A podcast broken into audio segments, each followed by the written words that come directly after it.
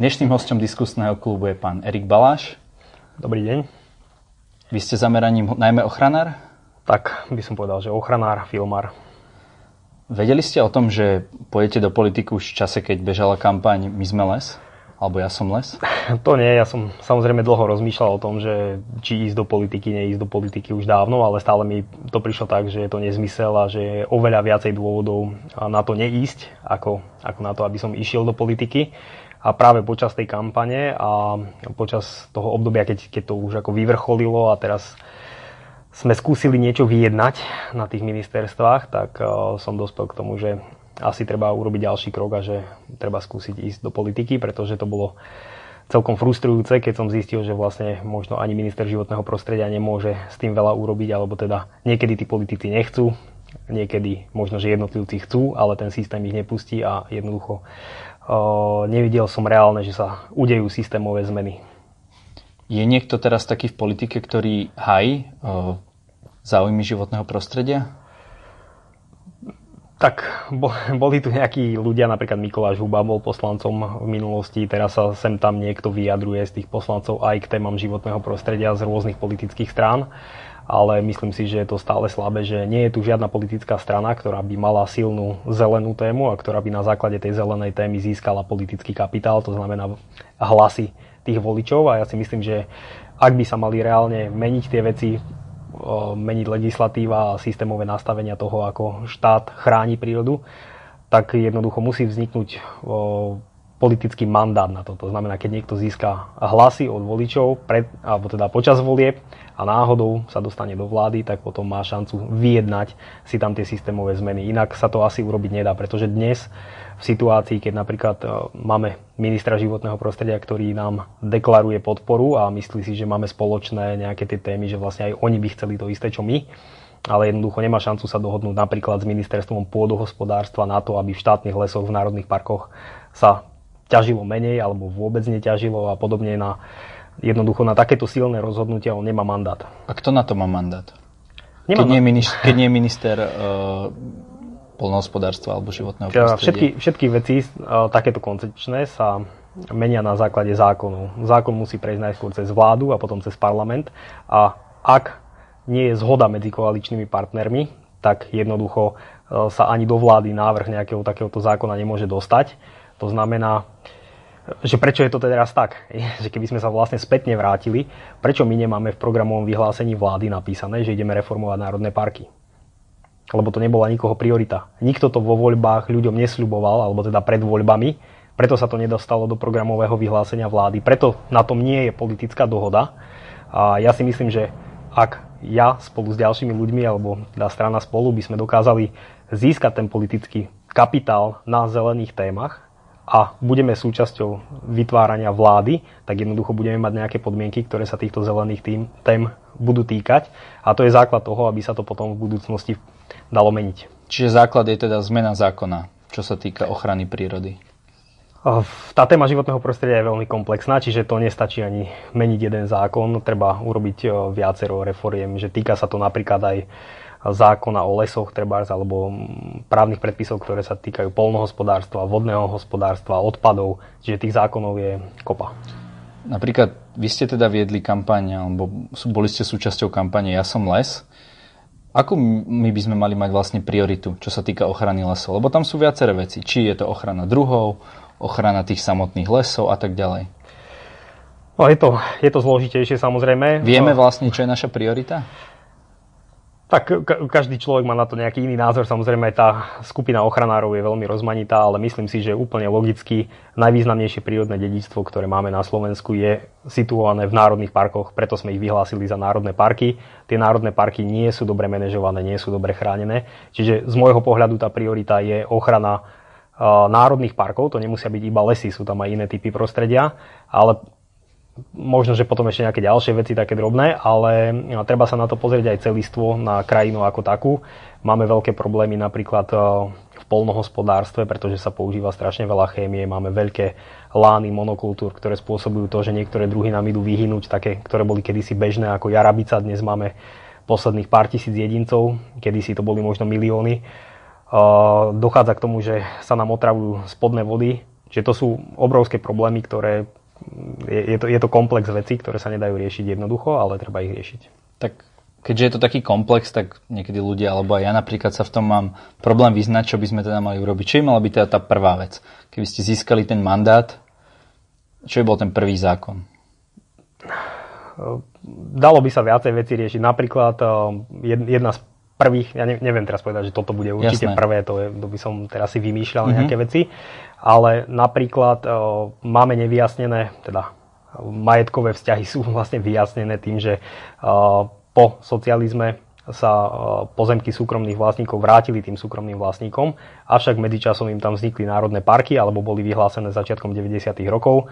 Štát sa k tomu postavil tak, že dobré sú tu súkromní vlastníci, máme tu národný park, no tak nebudeme ho chrániť a vlastníci tam môžu vlastne robiť ako by čo chcú. Čiže vznikol tu aj nejaký takýto spor, ktorý by sa dal veľmi jednoducho vyriešiť tým, že sa urobí fond na ochranu tohto, nazvali sme to, že fond na ochranu národného prírodného dedičstva. To znamená, že tí súkromní vlastníci by mohli mať možnosť ten svoj pozemok odpredať, ak by chceli, alebo prenajať štátu, alebo jednoducho byť kompenzovaní za to, že tam nehospodária alebo hospodária iným spôsobom. A vlastne táto vec už máme od 89. no uplynulo dosť veľa rokov a doteraz sme to nevyriešili. Čiže toto je základná vec, bez ktorej napríklad tie národné parky sa nepohnú. Ale potom treba aj uh, zmeniť trošku kompetencie. Napríklad ministerstvo pôdohospodárstva má na starosti uh, tie štátne pozemky. Existuje to štátny podnik Lesy Slovenskej republiky. Uh, asi keď sú to lesy v národných parkoch, tak pravdepodobne by to malo byť pod iným rezortom, treba pod rezortom teda životného prostredia. Takisto štátna ochrana prírody, ktorá teraz akoby spravuje tie národné parky, nemá takmer žiadne kompetencie ich spravovať, pretože jednak ne, nemá v užívaní žiadne pozemky, ani štátne, ani súkromné. Jednak e, nemá kompetencie vydávať rozhodnutia, ona vydáva len stanoviska pre iné úrady štátnej správy. To znamená, že je tam akýsi poradný orgán, ktorý reálne nespravuje tie pozemky a toto všetko by bolo treba dať dokopy a zase by to bol asi komplex nejakých zmien zákonov. Už sme sa bavili o tej kampani Ja som les. Ako dopadla? Aký je toho výsledok? Ešte prebieha alebo už je to ukončené? Tá kampaň pokračuje ďalej, alebo teda iniciatíva. My sme si dali akoby niekoľko cieľov. Ten prvý cieľ, ktorý bol taký akoby strašne rýchly, že, že ukázať tým politikom, že verejnosti na tom záleží. Ja si myslím, že sa podarilo veľmi dobre, pretože to malo veľký ohlas. Potom sme dali tie nejaké požiadavky. Snažili sme sa niečo vyrokovať a tie rokovania stále prebiehajú, ale narazili sme, tak ako som už povedal, na to, že pravdepodobne tie systémové zmeny, ktoré by bolo potrebné urobiť, tak veľmi ťažko si viem predstaviť, že k ním dôjde, keďže napríklad premiér sa s nami odmietol úplne stretnúť a ono to súvisí s vládou ako takou, lebo som povedal, že minister životného prostredia má obmedzené právomoci v tom, pokiaľ nedôjde k širšej nejakej politickej dohode, tak sa to vlastne nemá ako posunúť. A my sme sa snažili vyjednať nejaké ďalšie veci, tak sme si povedali, že naše priority budú krátkodobo dosiahnutelné veci a to je ochrana posledných zvyškov pralesov a ochrana biotopov tetrová hlucháňa. Tetro hlucháň je vták, ktorý je ohrozený, ktorého počet sa neustále... Čiže to boli také dva hlavné ciele, áno, aby to bolo také jednoduchšie aj pre divákov? No to, to sme tak vlastne z tých desatorov, my sme to tam mali od začiatku, ale sme to tak e, zúžili, lebo urobiť reformu národných parkov, aj keby bola politická vôľa, tak ono to trvá akoby niekoľko rokov. To sa nestane akoby zo dňa na deň. A tu sme si povedali, že skúsime aspoň zachrániť tie najcenejšie lokality takto. A opäť, akoby čiastočne niečo málo sa podarilo, ale stále to nie je definitívne doriešené a riešime to ďalej. Takže keď poviem k tým pralesom, podarilo sa s našou podporou, ale rokovali o tom občianske združenie Prales a WWF Slovensko s lesmi Slovenskej republiky o ochrane tých posledných zvyškov pralesov, tak sa dohodli, že nebudú teda zasahovať na ploche približne 2000 hektárov. V skutočnosti ale to, čo by bolo potrebné urobiť, je chrániť oveľa väčšiu plochu, viac ako 8000 hektárov a s tým, že by to malo byť aj reálne vyhlásené, treba za nejakú rezerváciu alebo v rámci zonácie vyhlásené za územie s 5. stupňom ochrany. A k tomu doteraz nedošlo, takže veríme, že tam týmto spôsobom ešte chceme to ťahať ďalej.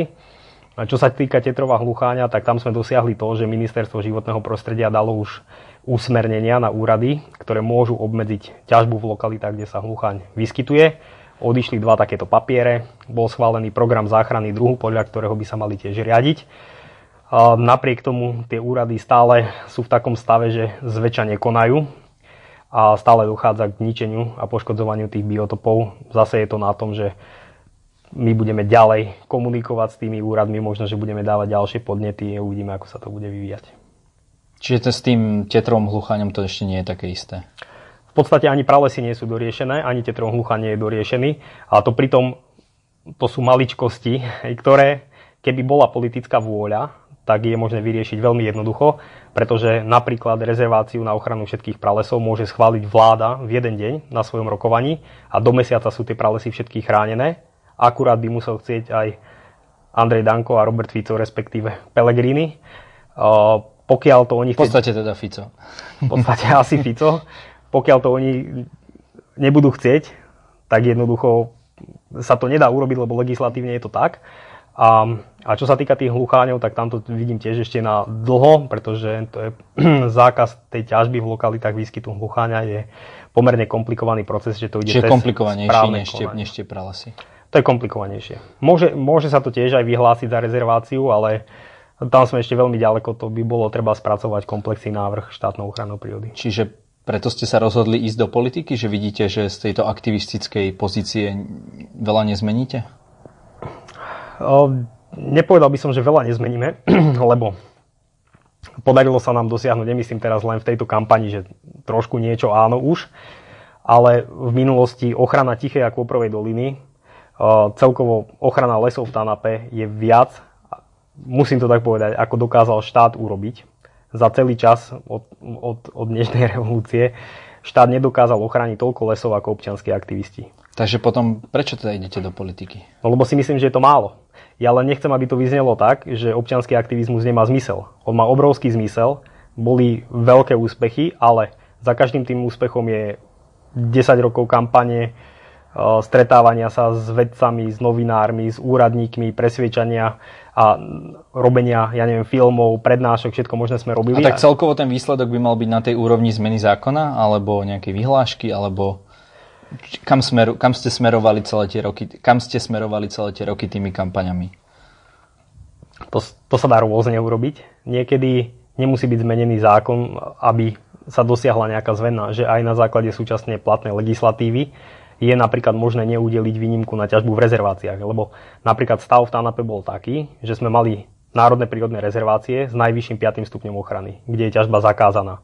A keď my sme začali robiť tie kampane, tak sa ťažilo v každej rezervácii v Tanape a boli udelené výnimky na ťažbu, ktoré nemali skon- ukončenú platnosť. To znamená, že skoro do nekonečna tam mohli, mohla akoby prebiehať ťažba. Zmenilo sa to až tak, že sa zmenil zákon, ktorý zrušil všetky tie výnimky a my sme sa museli postarať o to, vlastne v rámci nejakých kampaní a účasti v správnych konaniach a súdením sa so štátom, aby tie výnimky na ťažbu v rezerváciách už neboli udelené. Čiže nám sa vlastne podarilo dosiahnuť len to, že vlastne štát rešpektoval právny stav, štát, ktorý povedzme si sa... konkrétne, konkrétne. To je vždy nejaký iný úrad, ale toto bolo cez krajské úrady životného prostredia, Čiže ktoré dnes ovplyvňujete ako keby tých úradníkov, keď to tak poviem. No snažíme sa normálne legálnou formou, tak ako sa to robí, že v správnych konaniach sa... Samozrejme, ja sa len snažím zistiť, že keď teda aj by nás niekto pozeral, hej, a chcel by niečo robiť, tak nech, nech má ten jasný cieľ, hej, že kde... No, jedna z najjednoduchších možností, ako kontrolovať štátne inštitúcie, ale to môže byť od e, obce po ministerstvo, je, že mimovládne organizácie, občianske združenia sa môžu prihlásiť do správnych konaní, kde sa udelí výnimka napríklad na výrub stromov v meste alebo na stavbu zjazdovky alebo na výrub lesa v rezervácii alebo na odstrelenie medveďa. A do týchto správnych konaní, keď sa tie mimovládky zapájajú, tak majú šancu zmeniť tie rozhodnutia, majú dokonca možnosť tie rozhodnutia napadnúť na súde a vyhrať treba súd niekde v Štrasburgu. Čiže my sme reálne takéto veci robili. Čiže z vášho pohľadu ten aktivista má nejakú moc, ale politik len o niečo väčšiu. Moc, silu. áno, áno. Tak, Lebo v svete reálne, snažím sa, áno. veľa ľudí sa asi pýta, aj tých, čo nás budú sledovať, prečo ste vlastne išli do tej politiky.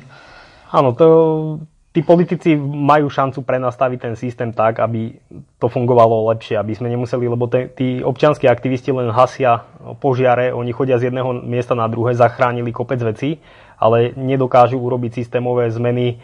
Akoby nakoniec to musí byť v legislatíve. Ja neviem, že sa povie, že lány polnohospodárske nebudú väčšie ako ja neviem 30 hektárov a medzi každým lánom musí byť nejaký pás kvetín, kríkov alebo niečo, tak vlastne musíte zmeniť zákon, aby tí polnohospodári boli nútení robiť takéto veci. A nakoniec vlastne musíte dospieť k zmene toho zákona. A cez občianský aktivizmus je veľmi ťažké meniť zákony. Asi tak, no. Že dá sa to, dá sa to, lenže tam treba urobiť tak veľký komplex zmien, že je, le, je lepšie to robiť z, akoby zvnútra ako zvonku. Môj taký základný pocit z toho, ako som mal možnosť poznať to, ako, ako to funguje, je, že keby som to dal do úvodzoviek, že oni to neurobia.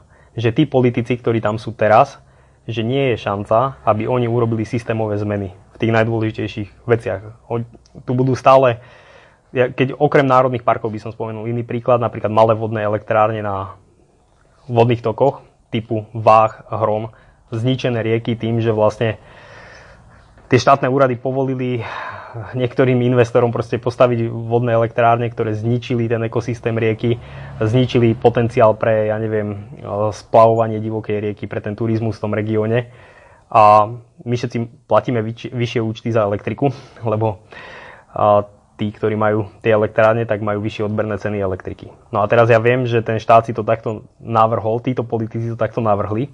Pravdepodobne tie elektrárne majú ich kamaráti a ako to môžem zmeniť zvonku. My môžeme bojovať proti výstavbe niektorých konkrétnych elektrární a mimo vládky zastavili výstavbu mnohých malých elektrární, napriek tomu sa ich kopa postavila a napríklad váh medzi Liptovským hrádkom a Liptovským Mikulášom je do veľkej miery zničený. Máte nejaký iný program ohľadne, alebo je niečo iné v politike, čo vás zaujíma okrem ochrany prírody?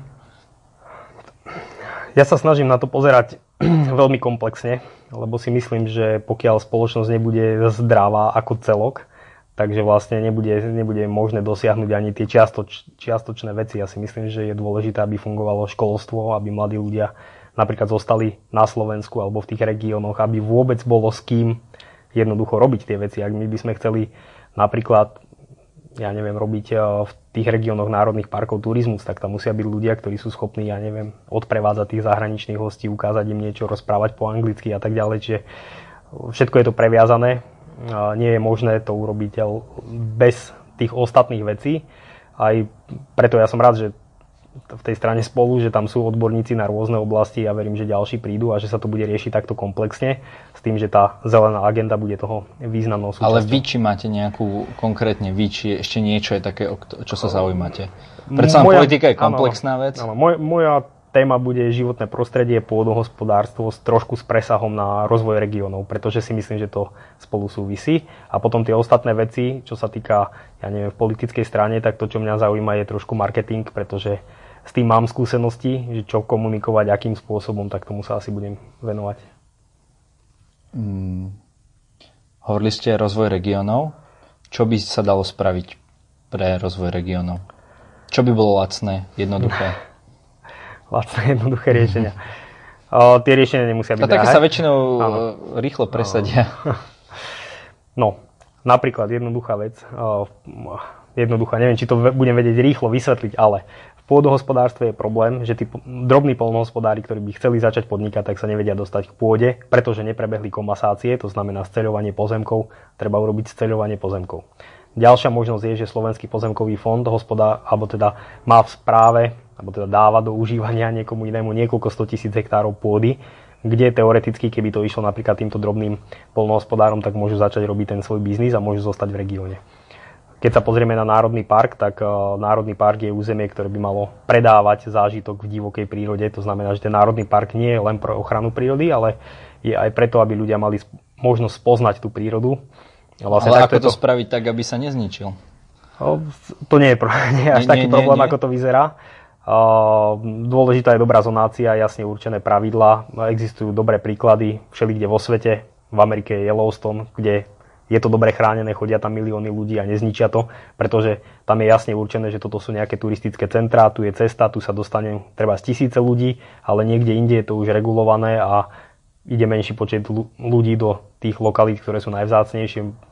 Že dá sa to nejakým spôsobom urobiť. V Európe máme taký príklad Národný park Bavorský les, ktorý vznikol v regióne, ktorý bol jeden z najchudobnejších v Nemecku Postupne teraz myslím, že tam chodia 2 milióny turistov ročne. Zamestnalo to približne tisíc ľudí, čiže nemusí to byť celé o automobilkách, zvlášť teda v regiónoch, kde tú automobilku asi nikto nepostaví, ale máme tam peknú prírodu.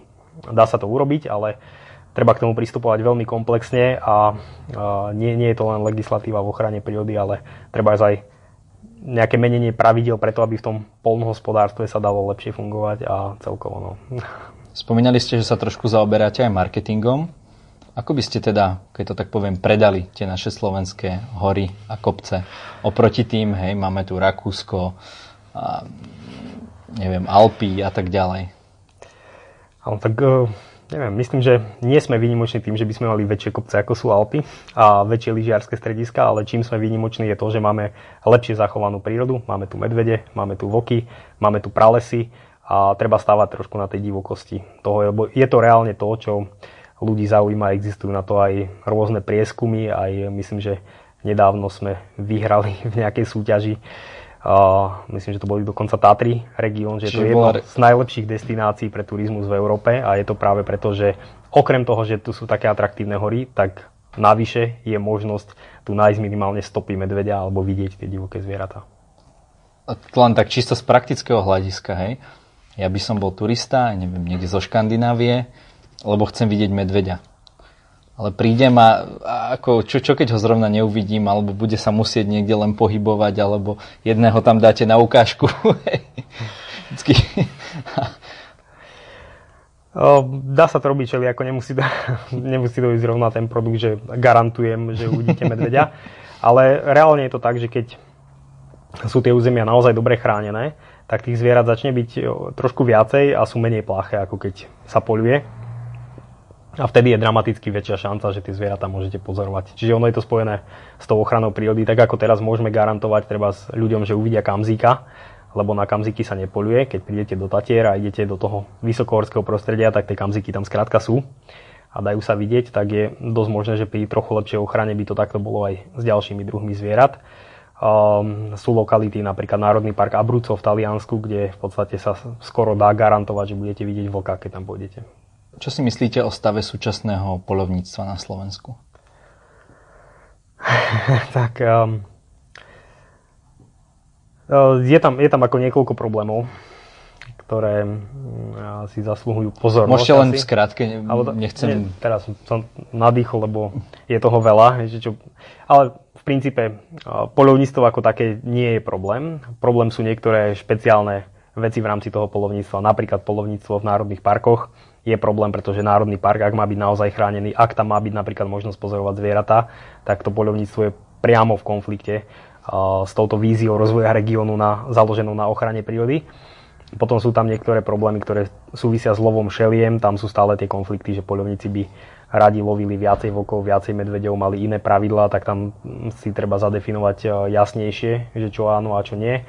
A Plus sú tam niektoré také zvláštne veci, čo sa týka, a to už sú príliš detaily, prikrmovania napríklad zvery v inom ako zimnom období, pretože dosť často sa napríklad prikrmujú medvede polovníkmi vo veľkom a to prispieva k zmene ich správania a možno aj k nárastu počtu medvedov, čiže na niektoré veci by bolo treba sa pozrieť. Venovali ste sa tomu aj aktivisticky? Poľovníctvu? Uh-huh. Ja som riešil hlavne medvede, lebo je to také pánske huncúctvo, viete, asi veľa mocných ľudí na Slovensku poluje, alebo aspoň sa to hovorí. Je to tak, možno, ono je to trošku zvláštne, ako to v tej demokracii funguje, že vlastne tí polovníci si presadili e, nejaké zákony a teraz vlastne celé územie Slovenska mimo intravilánov je polovný revír a platia tam pravidlá, ktoré vyhovujú tým približne, ja neviem, 55 tisíc ľuďom, ktorí polujú na Slovensku. Ale sú aj ľudia, ktorí napríklad nechcú poľovať, chcú pozorovať zvieratá, sú treba z fotografii divokej prírody a oni nemajú ten priestor žiadny. Lebo také územia neexistujú, kde treba nie je poľovný revír, ale bude to revír určený pre pozorovanie zvierat a ich fotografovanie napríklad. Čiže tam si myslím, ale to súvisí práve s tými národnými parkami. Že nie je to úplne vyvážené a malo by sa to zmeniť. Pán Baláš, ja som sa vás pýtal veľa otázok, ale možno, že je niečo, čo v tomto rozhovore nezaznelo. Takže vám dávam možnosť na túto kameru povedať našim divákom čokoľvek, čo uznáte za vhodné. Ja neviem. Ja myslím, že to bolo dobré. Ďakujem za rozhovor. Hm? Ďakujem aj.